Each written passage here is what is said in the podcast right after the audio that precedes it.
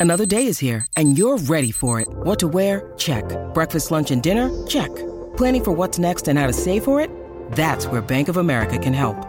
For your financial to-dos, Bank of America has experts ready to help get you closer to your goals. Get started at one of our local financial centers or 24-7 in our mobile banking app. Find a location near you at bankofamerica.com slash talk to us. What would you like the power to do? Mobile banking requires downloading the app and is only available for select devices. Message and data rates may apply. Bank of America and a member FDIC. Subscribe to Astrocast. Joined by Justin Verlander, Lance McCullers, Michael Brantley, Tons of interviews. Alex Bregman, Carlos Correa. Follow your favorite team. We definitely love playing in front of our fans at Minute Maid. For the H. Astrocast is poured for you by Karbach Brewing. Welcome back. Robert Ford, joined by Pete Putila, Assistant General Manager, Player Development uh, for the Houston Astros. Uh, Pete, thanks so much for, for joining us on this Sunday. And I know you were just talking right before we started. You were uh, uh down in Fayetteville helping uh, some of the the new draft picks who have signed getting acclimated. And um, obviously, that's always a, a, a, significant moment for any player's career to get the career started and and, and get them out playing and, and get an idea of what you have. Yeah, definitely. Uh, they started down in West Palm Beach.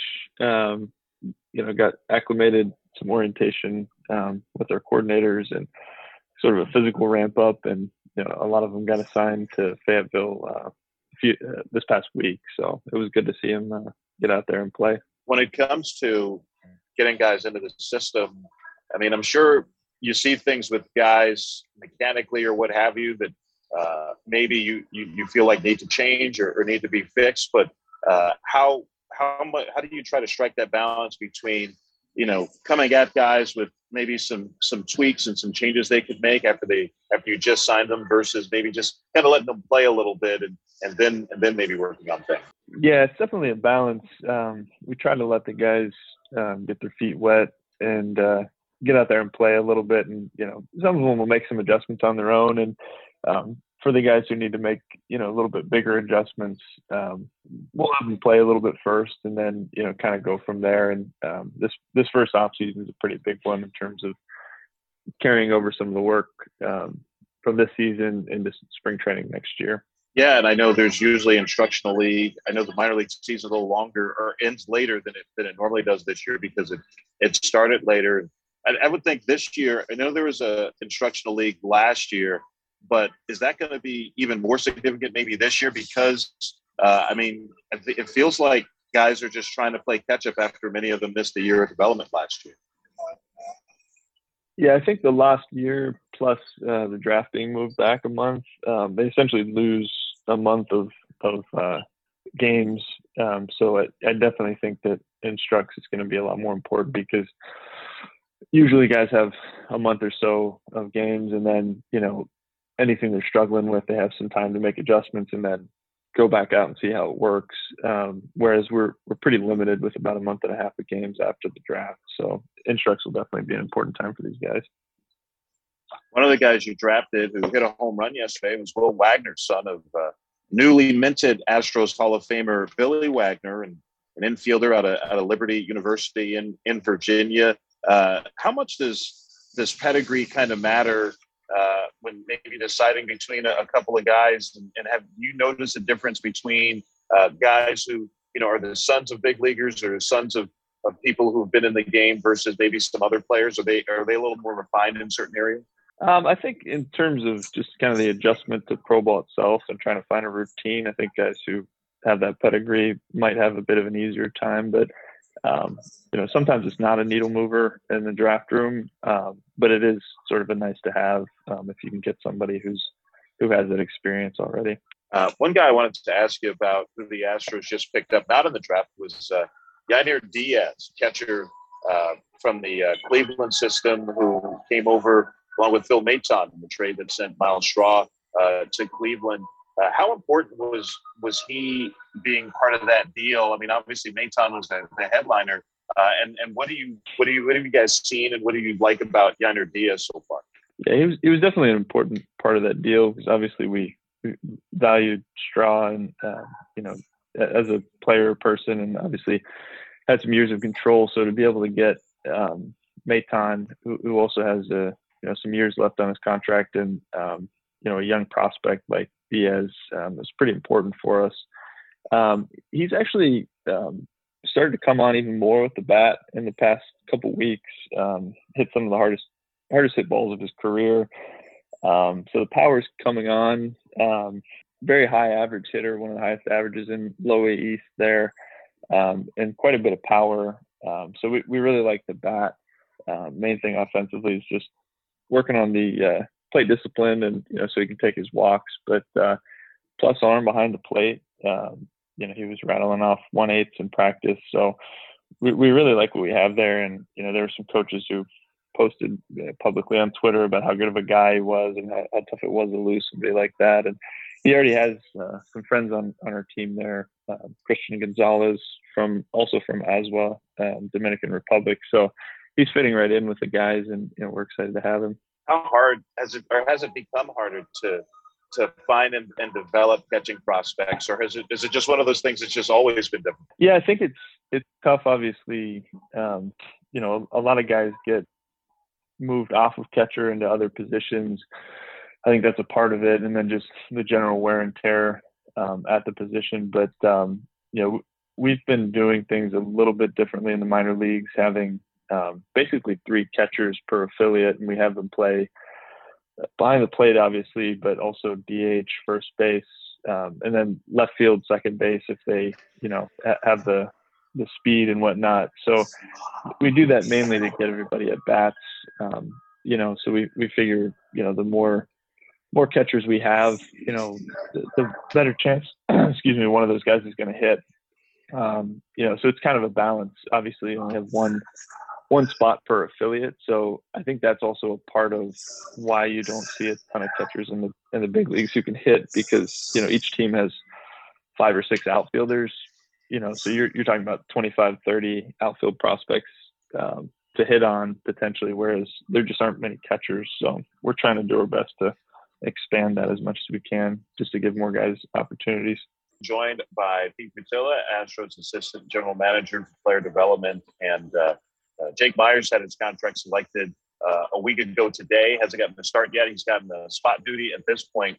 When you think about Jake Meyers when the Astros drafted him at the University of Nebraska, uh, and where he is now, what really jumps out to you in terms of what he's improved on? That one's easy to answer. It's definitely his uh, power at the plate, and um, he's put on um, you know good good strength and mass uh, since we took him, and his power has gone from um, well below average now to a tick above major league average. Um, so, you know, he put in the work, and that's definitely the biggest thing that's jumped out. He's always been a great defender. Um, that's, you know, the big reason why we took him.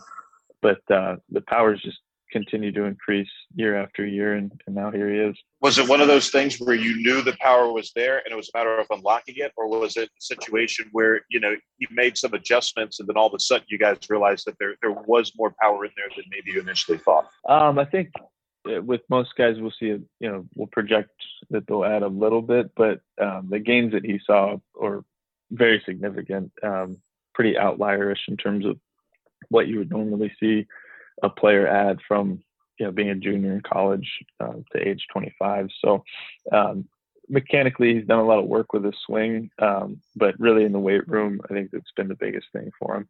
You know, when the Astros uh, this past offseason, a lot of headlines of the signing of Pedro Leon uh, out of Cuba. There was another player you signed out of Cuba uh, this past offseason as well, Norel Gonzalez, an outfielder who hasn't gotten as much attention as Leon, who unfortunately is out with the, the fractured left pinky that he suffered at the end of last month. But uh, Gonzalez, he's was at Double A. Now he's he's up at Triple A. And uh, what have you guys seen from him? I mean, certainly the the offensive numbers look impressive just looking at the stat sheet. Yeah, he's a he's he's a massive guy and he really swings it. Um, he's able to cut through the wind down in uh, Corpus Christi to right field there and um, didn't hurt his home run production. And um, he's he's done a lot of work on his body um, since coming over from Cuba.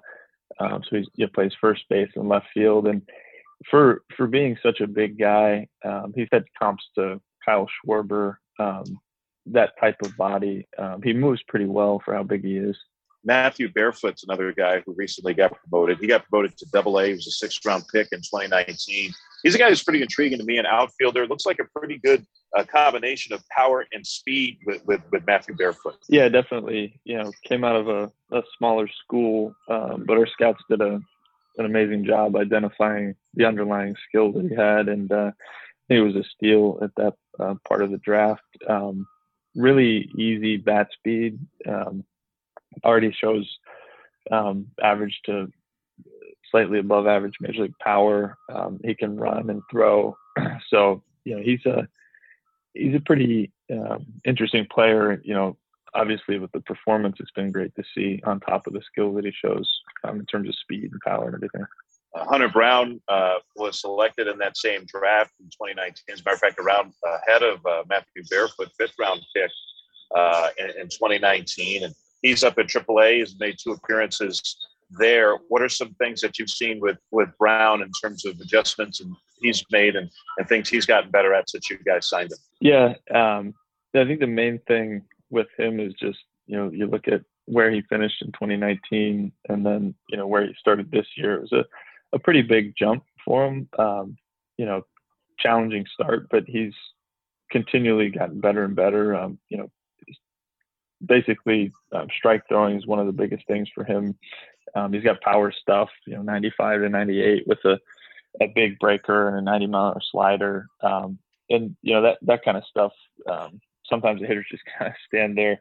Um, so you got to be able to get the off speed stuff in the zone. And that's something that he's done, um, you know, progressively throughout the season. And uh, like I said, I think it's easy to forget, you know, where he finished in 2019 and, and that jump all the way up to double A. So um, we're really excited about him you know, you've had the the draft, you're, you're getting players, you get the signing deadlines passed, you got players into the system. Uh, minor league season ends this year, late September, usually ends around Labor Day. We mentioned instructional league, of course, there'll be Arizona Fall League as well. What's kind of the the the focus for you and your staff and player development right now over these uh, these last two months as you start to look toward uh, the, what the offseason is going to look like? Yeah, one of the main things right now will be making sure that we have everything lined up for players for the off season, um, especially from uh, a training perspective, um, strength and conditioning wise, making sure the guys have you know the setups that they need because um, that's a you know a big part of development in the off season. Um, it's a big chunk of time that they're away, but um, that's where you see a lot of games with with players physically. So right now, just you know making sure that the guys have you know their goals uh, lined up going into the off season so that they know what to work on. Steve Putila, Astros Assistant General Manager for Player Development. Thank you so much for joining us. My pleasure. Appreciate you guys having me. Correa drills one deep to left field. Gets that one goodbye. Back to back jacks for the Astros. Boy, no doubter for Carlos Correa. This is the Houston Astros. Who's having a season to remember for the Astros. Radio Network. We're pleased to be joined by a very special guest. The uh, Astros Hall of Fame inducts its second class tomorrow. Six members in that class, and one of them joins us now. Uh, legendary Astros outfielder Cesar Cedeno. Thanks so much for, for stopping by. Oh, thank you guys for the opportunity. First pitch to Kyle Tucker is a strike on the outside corner. Cesar, uh, what do you think about the game now? You're one of the most exciting players that Houston fans have ever watched play baseball. And when you watch the game right now, do you think the game has changed a lot, or do you think it's mostly the same? I believe it has changed. In and, which ways? In, in many ways. Uh, uh, oh, back, one is outside. Back, back, to the matter that the fields are a lot smaller. Yeah. Than they used. To, I would have loved play here. yeah, especially compared to the Astrodome. oh my God! Yes, indeed. yes, as um, it would have been a, a thrill to to play uh, at the ballpark with a 30-15 down the line. Um, Tucker fouls but, uh, out of play. You know, uh, there's there's don't depend a lot on speed right now and stuff, right. but uh, it's it's all about home runs and uh, defense. Uh, when I play, you know, in fact, they didn't even allow us to lift weight. Now really, they told you not to. Not to because you get too stiff and so on. So. Um, hit foul again out of play it's, by Tucker. Uh, seeing the guys work out how big they are these days, yeah. it's, it's unbelievable. But um, it's it's it's the change is about hitting the ball at the ballpark, getting the ball up in the air. I work with a lot of those guys. In fact, the one hitting right now. You worked with Kyle Tucker. Oh yes, I had him in Greenville. I was his hitting coach. What'd you think about him when you saw him at the at the beginning? it was awesome. I have him, Straw. I have Hat Correa, uh, Alvarez. I had a lot of those guys that I coach and Yeah. work with, and uh, for many years. But yeah, when you get those guys and they're just drafted, you know, when you were uh, coaching in the Appalachian League, how, I mean, it's got to be a little tough because you kind of want to let them get their feet wet first before maybe you start proposing that they maybe do some different things. No, because the way with this staff, uh, when Jeff Jeff Hobler was the uh, uh, hitting coordinator, we had already a program for them to uh, to do and, uh, and work out and put it together. Uh, in fact, it was a lot of early works, trying to get them to get the ball up in the air and so on, uh, working mechanics. So you're doing that even as soon as they got drafted? Uh, right away, right Yeah. away. In fact, uh, we, we made a drastic change with Chas McCormick The- on the first time he got there. He had a weird stance. Swing and a Um, miss at a high fastball. Tucker down on strikes, one out. We made we made some drastic change on him, and it paid off. He's already playing in the big leagues. So what was different about McCormick's stance? His wide stance. It Uh-huh. was even wider than Jeff Bagwell. Really? Yes. When he first got drafted? When he first got drafted and came to Greenville, yes. So we closed him off, and we did a lot of mechanics. Uh, we, we used the um, we call the um, PV pi- pipes, Mhm. and uh, you know we just working trying to improve the mechanics with a lot of lot of drill day in day out, and uh, it seemed to pay off for a lot of guys. I got to ask you this. I mean, for somebody to get to the major leagues when they're 19 years old, that had to be almost traumatic. What was it like for you when you were 19 years old playing with all those men on your team? Well, I was so cocky. You were. You just knew you belonged. I, I just knew that uh, I, I was going to play in the major leagues Yeah. and, and that I was going to be successful. Uh, I was just probably one of the most cocky human beings you ever met Really? while I was a ball player. Yeah. Aledmys Yes. Diaz grounds out the shortest. Chas McCormick stands in. Two out and nobody on. No score. Throughout the league, they used to say that there wasn't enough mustard to cover the hot dog that I was. And back then, I mean, now you guys are a little more showy and flashy and show more emotion. But when you came up, that was frowned upon. Yeah, I, I'm not a fan of all that emotion showing these Really? days. Uh, uh, I think it's completely necessary, but uh, it has become part of the game these days. Pitch misses high, one and one to McCormick. And as the stolen bases have kind of come down a little bit now, in, in your days, you stole, I want to say 50 stolen bases six times. Seven times. Seven times in your career. I mean, uh, what you would, you could teach some of these guys right now would be unbelievable. McCormick lifts it down the left field line, and that drops in just in front of the out of town scoreboard, then bangs off that scoreboard as McCormick gets to second base with a two out double. Hey, thank goodness you uh, d- didn't widen his stance. You, you brought it down a little bit, huh? Yes, a lot. I a just saw. I just saw McCormick point at you just now. So thank you. He's a great guy. He's a great guy. Uh, about the stolen bases, uh Uh-huh. uh, that's something that um, you have to take a lot of pride on it and, and work a lot. Um, I, I did a lot of lot of early works and uh, trying to see how much uh, time the catcher would take throwing the Really? ball from home plate to second, and how long it would take me to get to second base. So then. I was almost sure that I was going to be Safe if you took off. safe. Yeah. uh, most you know, most of the time. So uh, that's why I took a lot of chances. Here's Taylor Jones, and he drives this one deep to right field. Kepler is going back at the wall, looking up. See you later! A two run home run for Taylor Jones in his first at bat back in the big leagues, and the Astros have a 2 to nothing lead. Big, tall, right handed hitter. Taylor Jones going the other way, extending his arms like a young Cesar Cedeno, a two run shot. That was impressive from, from Taylor Jones there. Really showing some opposite field power. Did you did you work with Taylor Jones at all after I he had- got drafted? I had the opportunity to work with him a couple of years. Yes, uh, his first couple of years do, doing the spring training. Second big league home run for Jones. Had one last year. Did you get a chance to go see some of your your, your former players today? Uh, no, the only person I saw on my way in was Enos Cabell. Oh, you did see Enos? So uh, I think tomorrow when I go on the field, I'll get a chance to see some of the guys. Oh, good. Not not not only guys that I play with, but I want to see all those guys that I work with That you in, coached. in, in the minor leagues. Yes. Maldonado takes a strike. Talking with Cesar Cedeno, part of the six-member Astros Hall of Fame class that will be inducted tomorrow. And what a great honor that is for you. What what, what was your reaction when you when you got the news? Well, uh, in fact, it was a kind of a surprise because it, it took so long. Uh, Yeah. uh, Rick Ryan was the one that, that gave me the call, and well, I got really excited, and uh, you know I'm happy. It's, it's a great honor Sure. um, to be to be part of, of, of the Astros Hall of Fame, who was the team that signed me and developed me in my leagues and in the big leagues. So uh, I'm real proud of that. You missed those uh, rainbow jerseys. I mean, you look classic in those. Yeah. I still have them. You do? Yes. Jerseys that you wore as a player? They Yes. probably still fit. You're still in good shape. My sons, uh, everybody in my family is wearing 28 tomorrow. Is that right? That's oh, great. that's awesome. Strike three call to Maldonado goes down looking at a breaking ball to end the inning. That the Astros get the two-run home run from Jones to take the lead. Cesar Cedeno, thank you so much for joining us and congratulations My pleasure. on Thank your you, thank you induction. for the opportunity. 3-1, and Alvarez drives it deep to left. Looking up, see you later! We're tied at six. Yordan Alvarez, second home run of the game. This is the Houston Astros Sharing the love. Five RBIs for Yordan. Radio Network.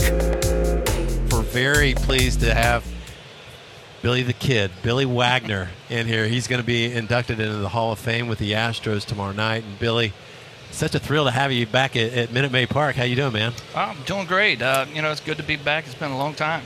It has been a long time. So uh, there's an addition to the Astros family now, and uh, it, it's your son. It Tell is. us about that. Oh well, it is just probably the, one of the. I, I wouldn't say the most rewarding, but it's so much fun to watch your kids go out and be successful. Let, us tell everybody. So the Astros drafted Will, your Yeah, son, right out of college. Out of college, and he's now at Fayetteville with the Woodpeckers, and so uh, you know, and he's one for one tonight so far. And, and Yeah, sorry to take you away from watching the game on your uh, iPad, by the way, the I Fayetteville know game. it's so it's so bad, isn't it? I mean, but I mean, you know, you get so caught up in your kids and stuff, and I mean, I mean, I stepped away to to be that dad. I mean, I left money on the table and years in, in the tank to to come really watch, uh, you know, watch my kids grow and to be able to watch them be successful and then to chase his dream and be there. He's that's living been his great. dream. Oh, and, and that's all he's ever talked about. He's never, he's never like said, ah, you know, if this don't work, this is this was always the the dream for him. Two balls and two strikes to Aledmys Diaz. Ober delivers the pitch. He pops it up right side. Foul territory. Sano on the warning track right in front of the Astros dugout puts it away for out number one. Visiting with Billy Wagner. So that's interesting. You talk about you know leaving money on the table. You were an All Star your very last year in the big leagues with the with the Braves, but you knew you you needed you wanted to be back with your family. I did. I, I mean, it was you know, I, it, you know, I'd, I'd reached that point that I, I mean, it just wasn't the same going to the ballpark every day and Didn't have the same yeah, joy, I energy. mean, I wanted to do well. I, Yeah. I mean, you know, I, when I it was funny. I just went and told Bobby. I said, Bobby, I'm retiring after. And he was like, What? And I mean, it was just simply just me and you. This is what we're doing. And next thing you know, he comes, and he he tells everybody, Oh, Will Wagner's retiring. And I'm like, Oh, Bobby Cox did. yeah, because a I was. I wasn't really going to say anything. I was just letting him know so that he could talk to Frank Wren and they could make their decisions. And I mean, you had Kimbrel coming up, and I mean they they had dudes, and I said, you know, I mean, I'm just treading water right now. I, I need to, you know, go do what I can do for my Were you kids. torn because you were away from your family a little bit?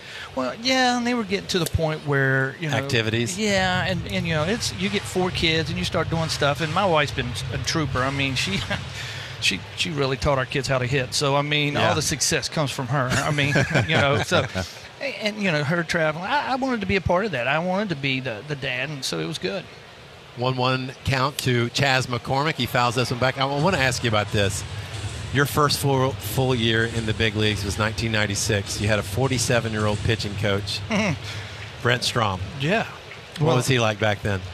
Because we've gotten to know him very well, man. feelings. He'll hurt your feelings. He'll hurt your feelings. He, he tell you straight up, right? Well, I had him in AAA too. So I mean, um, my f- first outing in AAA, um, I'm pitching and I throw eight and two thirds, and you know, really just kind of lights out, just kind of over my skis a little bit. And so the next start, we're in Albuquerque, and he's like, "Hey, just want to let you know if you do well, Stottlemyre and um, Terry Collins is going to be here and they're going to watch you pitch. I straight pooed right down my leg, you know, and 2-0 pitch is driven to left field. It's got a chance. It's gone. McCormick with a bomb. It's three to nothing. That's number 11 on the season for Chas. Second row of those Landry's Crawford boxes, left center field. Chas now with a double and a home run. He scored twice, making his presence felt. So, second start at AAA didn't go so well, huh? It didn't. And so I'm sitting in there in the locker room, and Brett walks by and goes, "Hey, you really screwed that up." and, and, he really, and he, and he really didn't say it in that that nice. It was like, you know, and I mean, you know, I'm I really was out over my skis. I, I mean, I, I, you know, I just threw hard. That that was really all I did. Taylor Jones rips one to right center field. That's going to get run down though by Rob Refsnyder. For Jones, had a two-run homer his first time up. Has hit the ball hard twice, and now there's two outs. Yeah, both times going the the other way. We're talking with Billy Wagner, Astros Hall of Famer, and uh, a great honor, obviously, Billy. But uh, we got to get you into the the one in Cooperstown. That's the next one. Uh, sixth, sixth all time in saves. Well, you, you Save get percent. I mean, you know what? I mean, in, you've talked to enough guys that are just telling you who played in the same era that you did. Everybody knew you were a Hall of Famer. That means something, right? Well, you, you don't. You, you, I don't know how to explain any of that because it's you know It's if out of your hands. Yeah, it really is. And so you know, I went out and did my job, and you know, if people feel like I'm deserving and, and, and stuff, then great. You Yeah. know, if I'm in the Hall of Fame or I'm not, it's not going to change my life one bit. I'm still going to go out and mow grass con- and stuff. You're very content. Hey, when you're mowing grass, what do, what do you think about? Uh, Are you thinking about some Hall of of Fame speeches. Are you? Oh gosh, you don't think people rehearse that? Don't even let somebody. you've done that? You oh my God! No kidding. shower everywhere. You- You know that is an honor. That's, an honor. interesting. That's an honor to be. I mean, there's no way that you get to that point. You know, and you know the thing that I'm going to miss like this weekend is having a guy like Nolan Ryan sitting there because Nolan. I mean, Mm. everybody looks up to Nolan, but not everybody got to play catch with Nolan Ryan and and stuff and do those things. And so when you're when you're put into you know the Astro Hall of Fame, you've got Nolan Ryan, but when you get put in a big one, you got Nolan Ryan. I mean, it's you know, I I don't want to downplay it and say, well, you know, but Nolan Ryan was the guy. Oh, yeah. And so when you look at these guys, those are the guys you really, you know, he's the guy for me that, you know, you look Inspired back. you. Oh yeah, because he, Yeah. you know, he was man a few words, Right. but he when he talked, he spoke, you you listened, and you know, I, I just enjoyed. You know, I, he made me want to be better. And when he's sitting behind the backstop and you're out there, You knew it.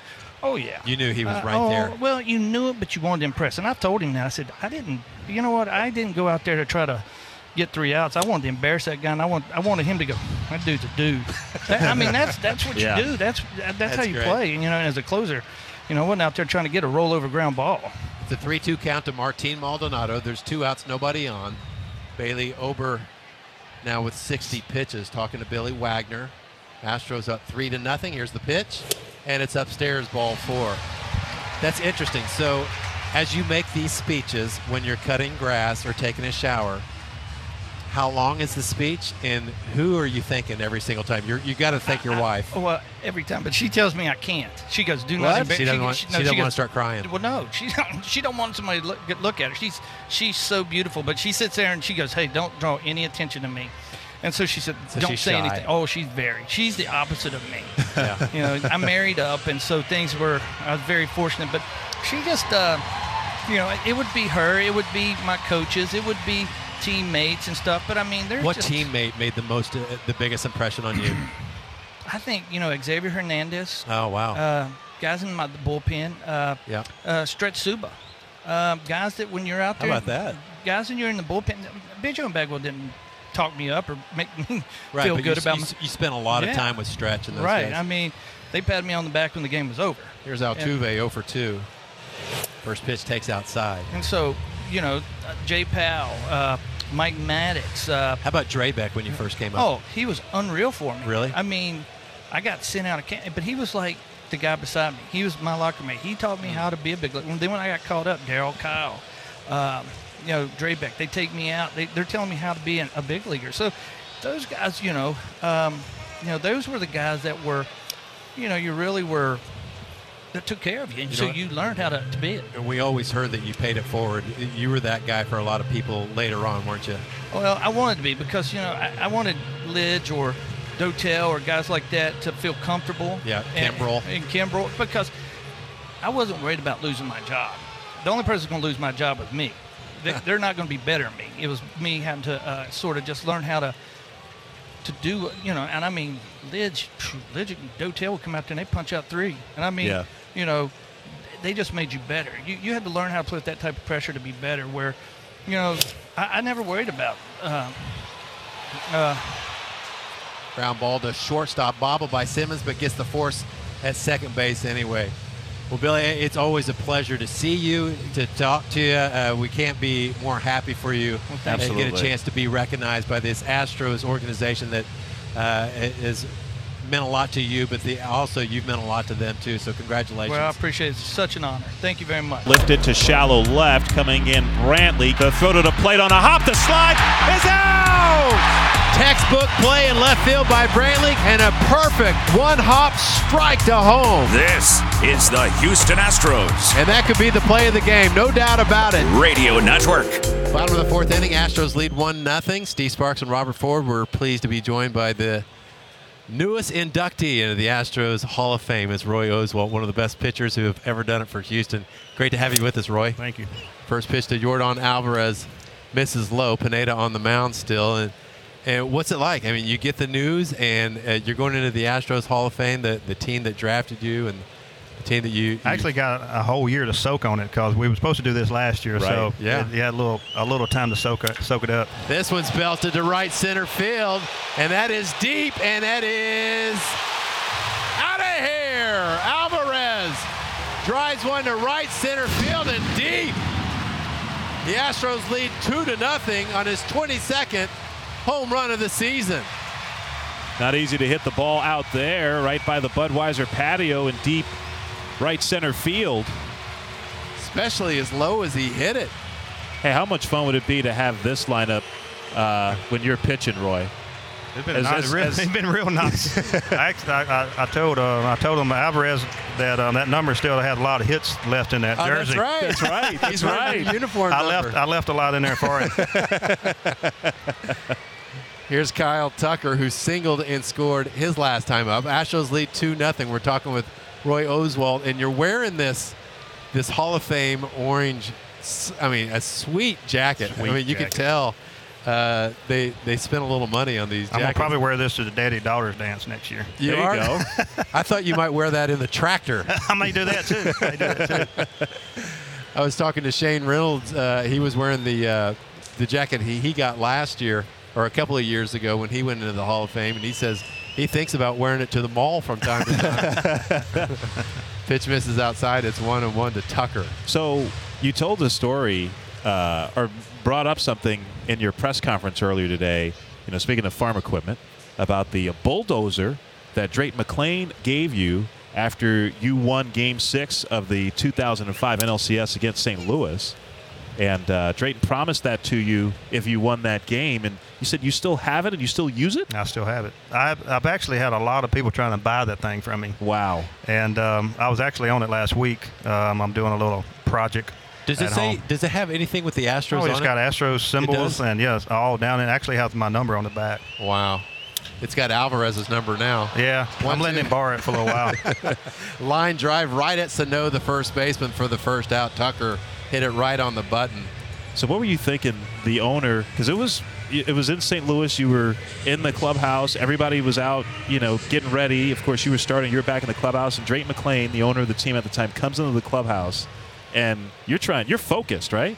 yeah, I was actually watching video of the last time I pitched pitched in Game Two against them, Uh-huh. and um, was trying to get an idea of how what I you know threw and what counts and stuff like that on the main guys in the middle lineup. And um, he had come in, and, and Drayton is one of those guys. He's he's always positive. You know, Uh-huh. he, he comes in and tries to pump you up for the game, and um, he's talking and. And I'm trying to be respectful and look at him and watch TV at at the same time. Yeah. So um, as I'm as I'm watching and saying yes sir, he he uh, he said, you know, if you win this game, that you know, I promise you that bulldozer, because I actually earlier in the year when the media was around, I did it so it'd be on film. I kind of set him up, I, I said um, he had had he had bought one and he was working on a uh, ranch that he had in, in South Texas, and uh, I told him since I've been playing for him that he'll just give it to me when he gets finished with it. and uh, he said I might do better than that. If you if you pitch us into the World Series, I'll just buy you one. Wow. And we was, I think we was around seven or nine games out of first place at Okay. the time. So he was probably thinking in his mind, that, you know, probably no chance we're Yeah. gonna make it. Right. Yeah. Well, then we just go on a winning streak. We won game after game after game. And next thing And I you know, kept it in the back of your mind. yeah, I'm pitching the last game of the season, thinking, all right, you know, we're getting a little closer here. That's funny. hey, when you're sitting in the tractor or, or you're working around, I asked Billy this yesterday. There's a swing and a miss by Diaz. He goes down on strikes, tipped it into the catcher's glove, and there's two away for McCormick. What do you think about? You- think about your career, and you think about some of the guys you played with, and I know those relationships run deep.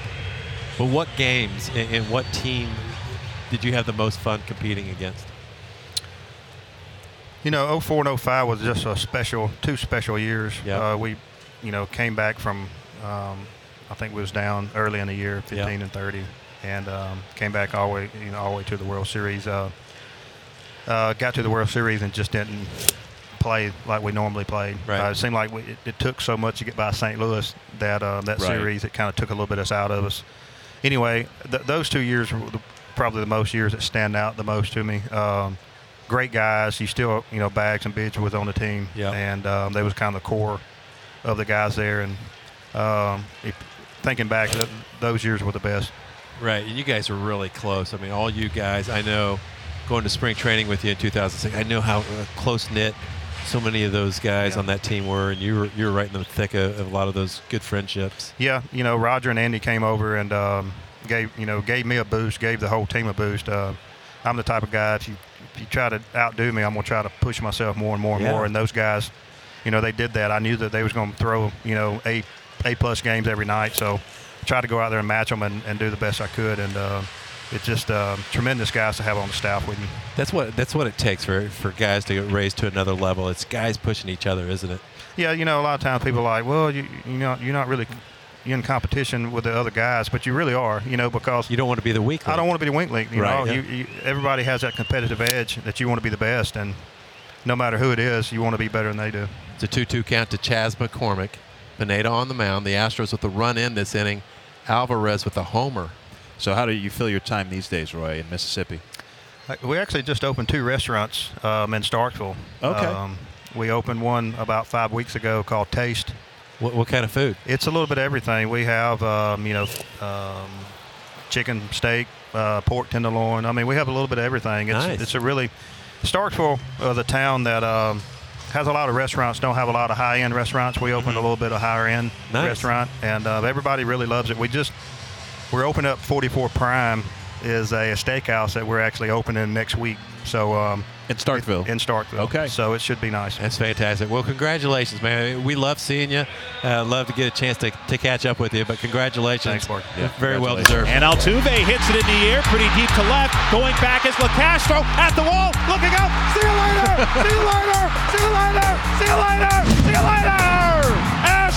Astros win it in the bottom of the ninth. This is the Houston Astros And it's deja vu all over again. Radio Network. And welcome back to Astro Launch. Special guest today is the Astros hitting coach Alex Cintron, who's been here for quite a while and seen a lot of good uh, hitting teams right now. Where does this team, this offense for you, Alex, rate with the with the other teams the last few years? Pretty good, right? Yeah, pretty good. I think the 19 offense was really uh, a good one, but um, I think the, the the 21 has been really great so far. You know, last three games haven't been great, but we have some tough schedule. We got here at seven in the morning the other day, and I, I know the guys are a little bit tired. Hopefully today, you know, with two two nights sleep, everybody's well rested and, and ready to go. That's what I wanted to ask you about because we kind of predicted the team coming out here and, and playing a little sluggish the last couple of days. Have you tried to back off as far as guys getting out there and, and swinging the bats, just trying to get, let them rest as much as possible lately? Yeah, those teams did a great job and, putting those guys coming here late and kind of optional BP. Those guys haven't go outside as much on the couple days and been hitting the cage late in the late in the evening around 6 p.m. close to game time just to kind of rest. But some other guy like Altuve, I talked to him yesterday. He was kind of tired the other day. Yeah. Was not using his legs. He's kind of like hanging. and, and going forward. And um, we talk about it. I think hopefully today he is well more rested and and have a better game. That's a good point. You talk about hitters using their legs, and if they're fatigued in their legs, what breaks down typically in, in, a, in a person's swing if their legs are tired? Yeah, they, they, they, the legs is really important. Lower, lower half is really important for the hitters. And when they don't have that, they start hanging and then they're not using the lower body and they start thrusting only the hands as well, too. But he had great hand coordination um, that he can do that and put the ball in play, make contact. But some of the other guys, um, you know, Carlos and and you know he, he's a long a long trip to hit hitting play. Um, right. Yesterday, um, the other day on Friday they rested, so yeah, those guys need to use their lower body. I feel like they were not using it that this couple of days. It's a big reason why. So they're, they're, they're, getting tired for that. That trip was really. You know, we were in the West Coast for for almost ten days, and then right. you have that long trip coming back home. So, um, but they're, they're, gonna be fine. I think they're gonna we're gonna increase today a little bit work for them. Watch some videos and and start using more the the hip low, the lower half, to that way they can the hands can, can work better. Alex, I'm always impressed with Aledmys Diaz and the quality of at bats and uh, the way, you know, correct me if I'm wrong, the way he hits good pitching is unique because not everybody hits really good pitching. A lot of guys can hit the mediocre pitching, but Aledmys has something in him where he is able to get uh, the bat to a lot of different styles of pitching. What does he do so well? Aledmys a guy he always ready to hit. He didn't like much information. Okay. He just want to hit. He want. To see his hearts against the pitcher. He don't want to see all the kind of pitches. He tell me the below mm. what they have, and that's it. Goes out there, get ready to hit. Always ready to hit fastballs, and he can adjust in the off speed as well. You know, um, it's a guy that is unique. Like you say, he don't work a lot in the cage. He just do small things, do a little machine, a little soft a little tee, just small pieces, and he just don't want to have much information. Wants to be rested and always ready to swing the bat is part of the reason he's so good off the bench is because his swing is really simple? Yes, it's really simple and everything. You know, like I say, not much information, no, no many swings. He's always go with his plan, go ready to hit over there. We can tell him here and there, but he always have um, in his mind that he need to get to the fastball. That's why he's so, such a good fastball hitter. Mm-hmm. Know when he need to get on top of the baseball, and he need to know when he need to make contact. That's why sometimes out of the zone he put the ball in play even a ground ball bay hit bloopers and here and there just because that guy know how to make contact. Mm. And Aledmys doesn't need a lot of information. Who needs or who wants a lot? Carlos wants a lot. Yeah. Carlos wants a lot of information about the guy, you know, he's walking the guy, he's striking out, all of that. You know, Carlos like the, the, the whole information. Tucker's another guy, he doesn't like much information. He just look uh, at the chart, see what the guy have, and that's it. Let's go there. Um, so like a, like the Tucker guy, the Julius guy, yeah. the Aledmys Diaz, even Alvarez, they don't like much information. Altuve either. Um, Carlos is the one who who likes to know a lot about the pitcher. Bregman too. They, they want to know a lot of information about him. Bradley Small too.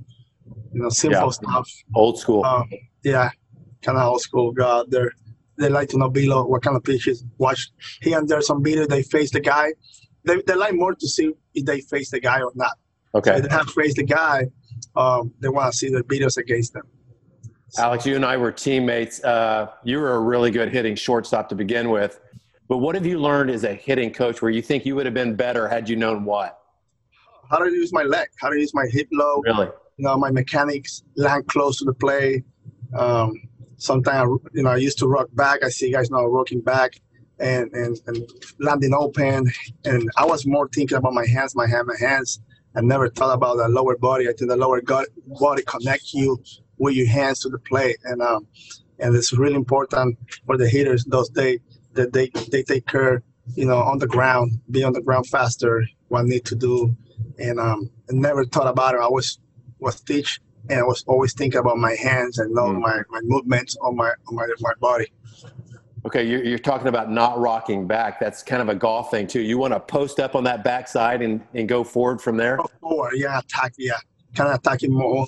You get strong your back leg and just go forward. Some other guy need to be a little bit evenly 50-50 or a little feel more stronger in the front really? leg, in the front leg than the backside, just to get to the to the point that you hip low, you don't rock back, you get connected to the plate. Let me ask you this. So if you're trying to stay connected to that post, that backside, and go forward from there, How do you make sure your head doesn't move too much going forward toward the toward the pitcher? That's starting the first move that you do with your lower body. So your Okay. lower body is, is corrected, your head's gonna stay back. Your lower body is rock back, your, your head's gonna go forward. So your Mm. first move is going rock back, you automatically going forward. And, and and you know you gotta make sure you hip low, you're in strong position on the ground so your head stay still and there. That way you can get connected and see the ball stay behind the ball. Talk, talking with Alex Cintron, the Astros hitting coach. Maldonado had a great road trip. It looks like he's concentrating on going uh, the other way more. Is that part of the practice he's going through? Yeah, step more to the middle, and um, also you know approach. I think I think sometimes you know we forget about the approach. We need to have a good approach. Mm. He- If we think about it, Altuve, some you know most of the time get first pitch fastball. He take a big hat, and after that, the guys start throwing him sliders down away out of the zone, pitching Yeah. down down away in the zone, and and sometimes when he's not he's not in his best game, he don't ha- he doesn't have the approach. We see him swinging almost everything down. So approach is really important. Um, Maldonado's been having a good approach into the middle, working some in some good mechanics as well. Lower half that he was kind of missing in the beginning. Um, making big strides, walking a little bit more, which is good. Um, make contact, making hard contacts, and um, like you say, stay middle to the field. So. Alex, Alex, I'm sure you're watching Alex Bregman's uh, at bats really closely uh, down there with Sugar Land right now. What are you seeing with him so far? I know the timing has to be a little bit rough, right? Yeah, but I think like Breggy, I- I'm more concerned about him being healthy. Breggy's gonna be he's gonna Okay. find his flow. He's swinging the bat okay for us. It's not bad at all. I think he's ready to come and join us. And um, it, the atmosphere is different too. You know, they're they're in down AAA. The energy sometimes not the same. The adrenaline is All not the right. same. I think when they come here, boom, get back to the likes in the league with the with the teammates. Alex is gonna be a fine. I think his his swing is way better than he was in the beginning of the year as well. So. Um, you know, I think that was a, a good time for him to analyze and study his swings for a lot of a lot of time period. Compare stuff with the past and this this year. I think he kind of find it when he was here. He was looking good before he went to, to Sugar Land, and he's taking that to to, to Sugar Land and in his rehab. And uh, hopefully, we can see him soon. Very good. That's great. All right. Last thing with Alex Cintron. Alex, if you had one hitting drill to, to, to use and you could only use one for the rest of the time as a hitting coach, what would you have a kid do uh, to groove his swing to be a better hitter? I think uh, yeah, some people like the, the, the tee, but that for me, tee is, is it can be tricky because some guys can get into dive into the plate as much with the tee. So you Okay. gotta know who the hitter is just to kind of give him the drill. Sometimes the side toss, the side toss drill is really good coming from behind you, kind of almost that way. You gotta keep your hand inside, stay to the middle of the field. I like that one a lot. You know, side toss from the behind you, ball coming. You got it. Altuve, when we struggle, we do that a lot. So that way he can stay inside the ball. And you know, even if you try to pull the ball, it's not gonna work it because the ball's coming from back behind you on the side side. Um, so that that's a, a really good one that I like for everybody, for the kids especially because they want to spin quick, open the hips. A lot of kids does that, so I think that will keep you close and it will keep you head behind the baseball more than, than anything. Stay to the middle of the field. All right. Great information. Alex Cintron, it's always great to see you. Thanks and uh, keep up the great work. All right, thank you, Steve. Back with more Astro Launch right after this. Subscribe to Astrocast. Joined by Justin Verlander, Lance McCullers. Michael Brantley, Tons of interviews. Alex Bregman. Carlos Correa. Follow your favorite team. We definitely love playing in front of our fans at Minute Maid. For the H. Astrocast is poured for you by Karbach Brewing. The one strike pitch. And Alvarez cranks it deep to right field. Bellinger is back, looking up. See you later! A two-run home run for Yordan Alvarez to give the Astros a three to nothing lead. Alvarez with his 20th of the year. It's on the way. And that is strike three call on the inside corner. Frozen with a fastball, and the inning is over. Dodgers strand a couple. And we head to the ninth inning. Astros three, Dodgers nothing. Bottom of the ninth inning, and Ryan Stanek on to try and get the final three outs. He has a save this year and a one and two record. Two two to Betts. That's a ground ball into the shift, fielded by Altuve just to the left of second. Throws to first in time, and that is the ball game. The Houston Astros take the first game of this two-game set in LA, winning tonight by a final of three to nothing. Lance McCullers Jr., Blake Taylor, Kendall Graveman, and Ryan Stanek combining on the five-hit shutout with McCullers throwing the first six and two-thirds innings to pick up the win. for you to get a chance to close out you know one of the biggest wins of the year and and do it so well. Is this one of your uh, better moments so far of 2021? Yeah, yeah, for sure. I would say so. Like it's just a, a big spot against obviously uh, one of the best teams in the league.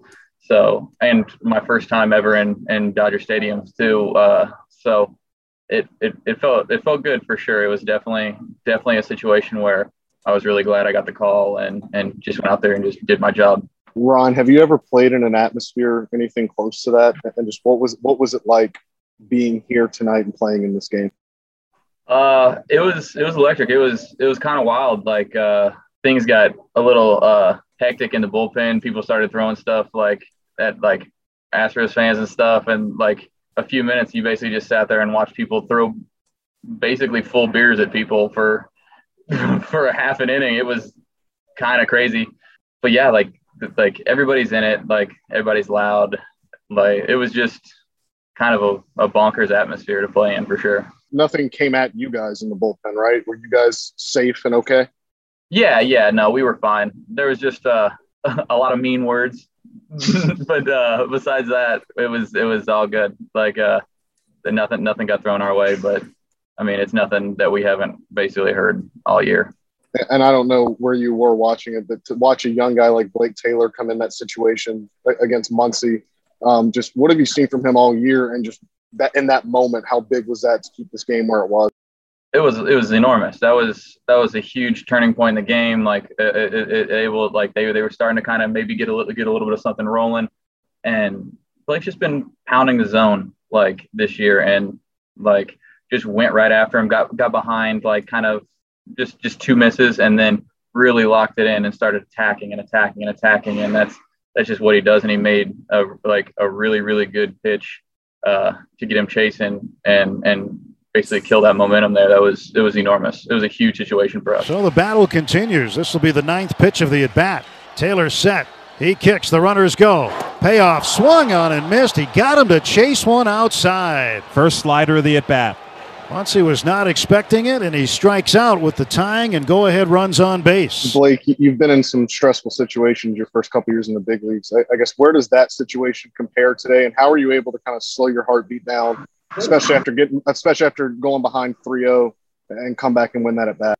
You just got to take each at bat at a time. Like that was the most important at bat of my career in that moment, and to be honest with you, that was probably one of the biggest at bats of my career thus far. Um, I mean, Dusty Dusty stayed out there a little bit after uh, to talk, and he just told me he goes, "Hey, just take a deep breath. If you fall behind, just know that you've got good stuff, and just throw it over the zone. And left, it's hard for lefties to hit you. So I knew once I fell behind 2-0, I was like, okay, like he's not budging. He's he's a good zone control guy, and I got to beat him in the zone. That is that is what I got to do. And uh, he fouled off a bunch of balls in a row, and I knew he was in swing mode. And Maldi called a slider, and I was thinking the same thing and I was like, okay, I got to make this look like a strike, or else he's not going to do it. So that that was the result that we got, and I'm very happy about it. Very happy the delivery of that. Blake, could you describe your emotions after you got the strikeout? Lance went bonkers in the dugout. Players were going nuts. What was that like as you walked back? It was a very, it was a moment I'll probably always remember, just because growing up in Southern California, I was I was not the biggest Dodger fan. I was an Anaheim fan, and just to kind of go out there and do that and to pitch in front of those fans and just to get the atmosphere and get the adrenaline from the atmosphere. I, I mean, I, I let I let out a let's go at the end, and I was pumped up. And you know, everyone in the dugout was just as pumped as I was when I came in there. And Lance was the first one to be at the bottom of those stairs and like congratulate me on getting on out of that one. It was awesome to go back into the dugout with that. You went all fastballs um, to Muncy up until that last pitch. What made you just go with the slider there? he was, he just kept fouling off the fastballs, fouling off the fastball. And a guy like Muncy, he's got good hand-eye coordination. He, he, he doesn't miss a lot. He doesn't have a big whiff, like a whiff hole or anything. So I knew that if I made a slider look like a strike, he was going to swing at it just because he was getting swing happy up there. And he's fouled off probably four or five pitches in a row. And, you know, like I didn't want to leave a fastball over the plate and I didn't want it to go too far because of his eye. So I, I knew I just had to throw a good slider. And that had, that was uh, like my, uh, Cleveland outing, I knew it had to be a really good slider to get that guy out. What do you think it says about this team? I mean, you took you guys took a ton of abuse tonight, and you know, not not that anybody would have expected you to fold or anything, but you guys st- played such a good overall game. Pitched well, hit well, everything in the face of this on such a big night. What does it say about your team? Just that it takes a special player to put an Astros jersey on if you're not willing to withstand the criticism you're going to get at every stadium we walk into. You can't handle it. Like it's it's tough. It's a tough gig. It's a tough to ask a lot of guys to do.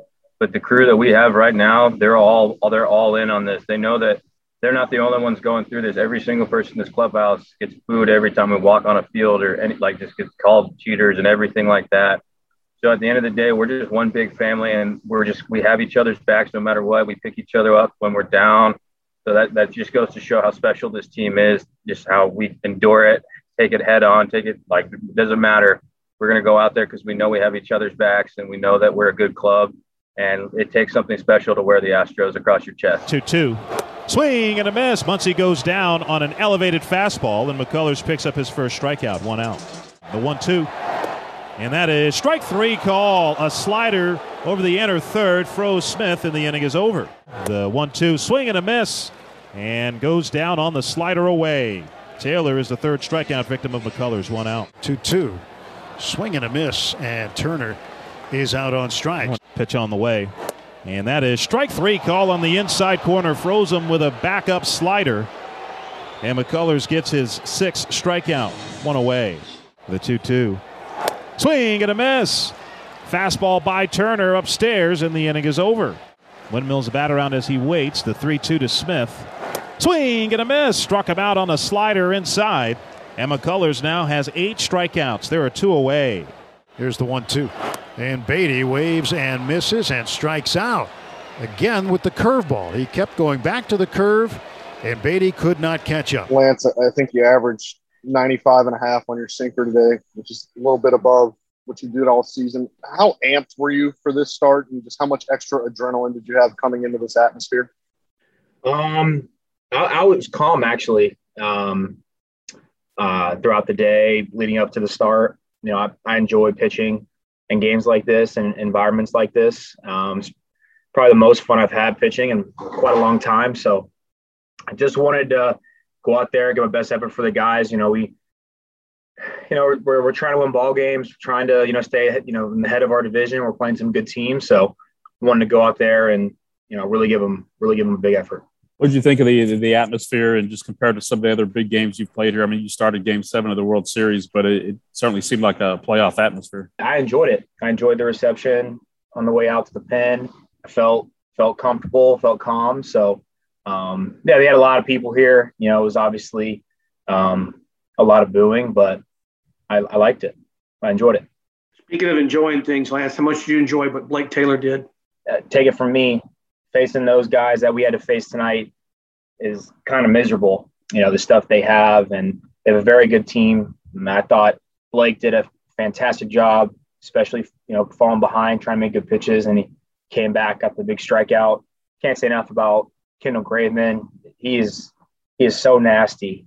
It's so fun watching him pitch. And uh, Stanek comes in and did absolutely great job blowing down doors. So um, defense was, was great. Guys grinding at bats. Maldonado, just a fantastic job tonight behind the plate. He added a beautiful slide there at the end as well. And, uh, you know, coming away with the W, we, we want to win tomorrow.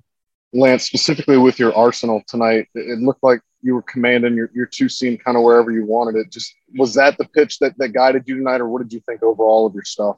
Yeah, I, I, honestly, I just uh, I told Maldi today when we were doing the meeting together. I said, man, I just want to, you know, I just absolutely want to attack the zone with, with everything. You know, I, I just want to, I want to put them on their heels. I want to make them feel like I'm coming at them, um, you know, and just kind of overwhelm them. So that that was the game plan for sure. Um, Maldi did a really great job of having an idea of what pitches were working throughout the game because things things come and go as especially you know as you're pitching and the innings are going on and you're out of the stretch, you're out of the windup. So a big part of his job is you know kind of being able to dissect you know what what am I what am I throwing the best right now. You know, you know, with the swings, we was facing Bellinger with the, with the guys on base. I wanted to go to breaking ball. He came out and talked to me and said, "Bro, your two seems great. Uh, you, you got to trust it right here." And you know, we got we got the pop up, which which was a big out in that inning. So that was the game plan, though. Where that ball hits off the foot, and uh, are you okay with that? If my ankle would have been a little more angled, it may have popped up and we could have caught it. I would have been most happy with that. But it got me like half on my on my ankle bone and half on my high tops. Luckily, I was I was wearing high tops, so um, I just had like some numbness in my in my leg for as I was kind of rounding, and uh, I felt I felt great. I felt fine. I, I told Dusty, I said I, I want to stay in this game. I want to finish it. Um, had a great at bat there after that happened. And then Mookie just, I, I made a lot of good pitches in that at bat. He just, he had a, uh, he had an MVP caliber AB there. Um, fastballs up, were barely above the zone, wasn't really going for him. The sliders, he was fighting them, fighting them, and I, you know, I kind of, I kind of lost it there. But you know, I, am fine. It, will be sore, but it'll be okay. Muncy holding on, Correa at first base. The one strike pitch. And Alvarez cranks it deep to right field. Bellinger is back, looking up. See you later! A two-run home run for Yordan Alvarez to give the Astros a three to nothing lead. Alvarez with his 20th of the year. Well, Alvarez didn't miss any of that baseball, did he? He did not. Yordan, you got you guys have been in some uh, crazy atmospheres this year. I guess how did this one compare, and, and what was it like playing kind of in the stadium tonight? Yeah, we uh, we knew what we were going to be facing when we came in here tonight. Um, so I think you know we just prepared to play the best that we could, and, and things came out well for us uh, tonight. Young Astros fans, it's never too early to show off your Astros pride. With the season in full swing, be a part of the official Astros Kids Club today. Kids 12 and under can join the Astros Buddies Club and receive a Buddies backpack, cap, socks, and access to exclusive events and activities throughout the year. All for only $25. What's even better, it will get shipped right to your door.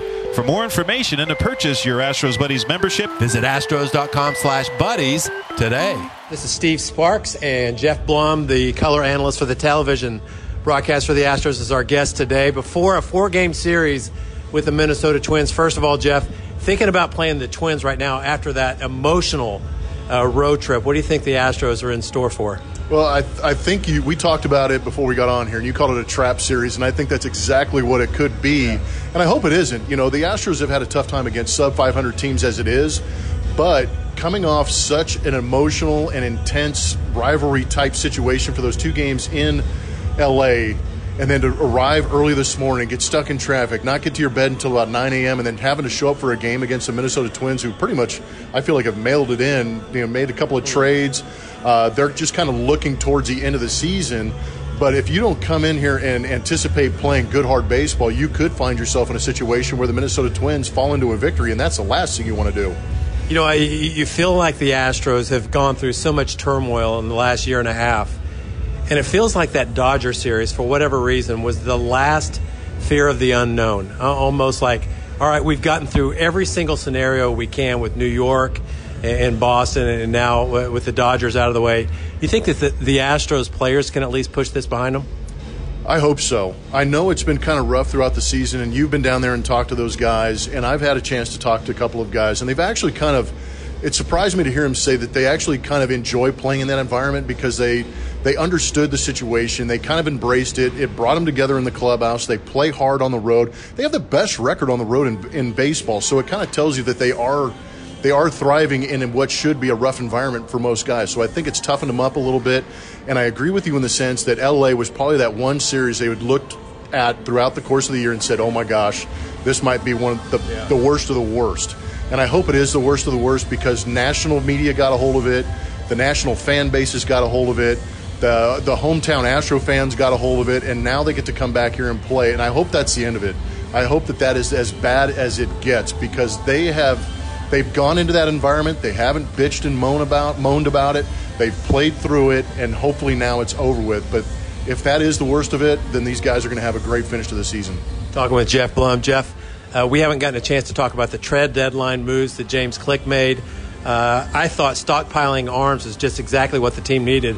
What did you think? I, I, absolutely did. Now, you know, last night's game was a perfect example of yeah. what they needed to go out and do. Now, the only interesting thing is, you know, we didn't see Cristian Javier where you thought he might have been that long man to kind of bridge the gap to get to the back end of the bullpen. But uh, the way those guys prepared themselves and came over and did a job that they've been doing here in a brief amount of time, we've been able to see uh, Phil Maton, Garcia, Montero, and Graveman has been absolutely impressive to me. And I agree with you in the fact that stockpiling arms is a beautiful thing. It paid off in last night's game because they came out and t- threw five shutout innings, uh, dominant fashion against a team that was really tearing the cover off the ball for the first three innings and shut it down the rest of the way and almost gave an opportunity for the offense to c- get back in that game. But uh, I think that it, it was it was paramount that they made some moves to cover some innings and they did a great job picking up guys who have pitched in high leverage and have wipeout type stuff. Last thing, you, you go through August, and we felt this before as players. With the Astros right now, they don't have a comfortable lead uh, in the division, but they've got a little separation with Oakland now. How did they get through August without mailing it in? I, th- I, think because they did make it through that series with LA, that road trip was probably the toughest road trip for them, just because of the the talent they were playing. The Seattle Mariners were playing well. The Giants are playing well. The Dodgers are playing well. So they kind of face the best of the best. And I think that they're going to be good going the rest of the way. And if they actually look outside of their own situation and understand that Seattle has a rough finish to the season, uh, the Oakland A's have a tougher schedule finishing off the season. I think I, I think these guys, if they look outside of their own situation, will understand that they are put in a very good position to go out, win some ball games, pad their stats, and maybe see some of these other teams falter when they start to play some tougher competition in those dog days of August and September. Maldonado ready with the white batting gloves and the two-tone bat. Here's the 2 2. And that's lifted in the shallow center, racing out and making the lunging catch is the second baseman Polanco, and that is the ball game. Excellent play by Jorge Polanco going back and ranging to his left and reached as far as he could with his left arm to take away that soft liner by Maldonado. Astros turn to side as the Twins hold on for the 5 to 3 victory. Infield back, shaded slightly to pull. Garver holding on Castro at first. First pitch to Altuve, and he bunts it third base side, coming in the bare hand and throwing to first to no, and it's in time to get Altuve, and that's the ball game. Sano with a fist pump after he sees the out call. Altuve laying down a bunt to try and bring in the tying run, but Sano moving over to third this inning makes the play, and the Twins hold on for the 5 to 4 victory in 11. Boy, what a play. Unsuspecting Sano. Saw it pretty early, charging, and had to barehand it, do or die, and got Altuve with a very athletic play at the hot This corner. one's belted to right center field, and that is deep, and that is out of here. Alvarez drives one to right center field and deep. The Astros lead two to nothing on his 22nd home run of the season. Kick and the pitch. Curveball, and that's bounced up the third baseline. Just fair and just past the dive of Astudillo and headed for the left field corner. Correa scores. Tucker around third. He'll score. It's a two-run, two-out double for Aledmys Diaz. Four to nothing Astros. Clutch hitting by Aledmys Diaz once again with two outs. The 0-2. And that is a line drive, snared by Correa on a short hop to his left, straightens up and throws out Sano. Brilliant play by Correa, and that is the ball game.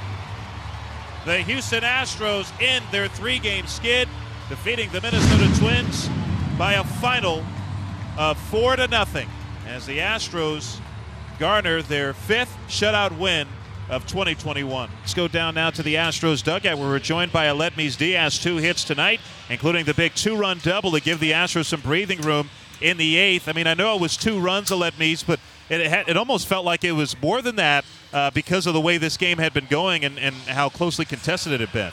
Yeah, I mean, like Garcia did a great job for us, you know, like, and then the, the, the bullpen for us, you know, uh, we are strong, very strong right there, out there. So just uh, playing a, a, clean game, you know, a good defense, uh, good pitching, and a great win for the team.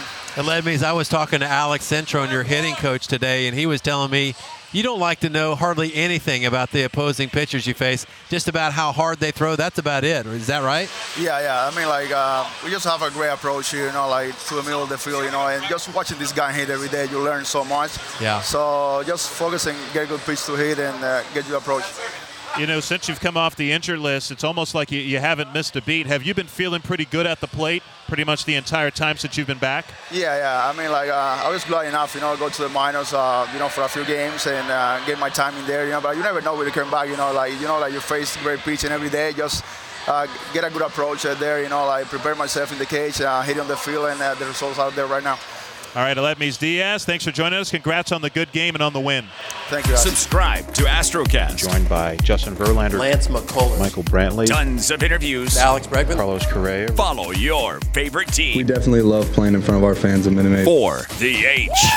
Astrocast is poured for you by Karbach Brewing.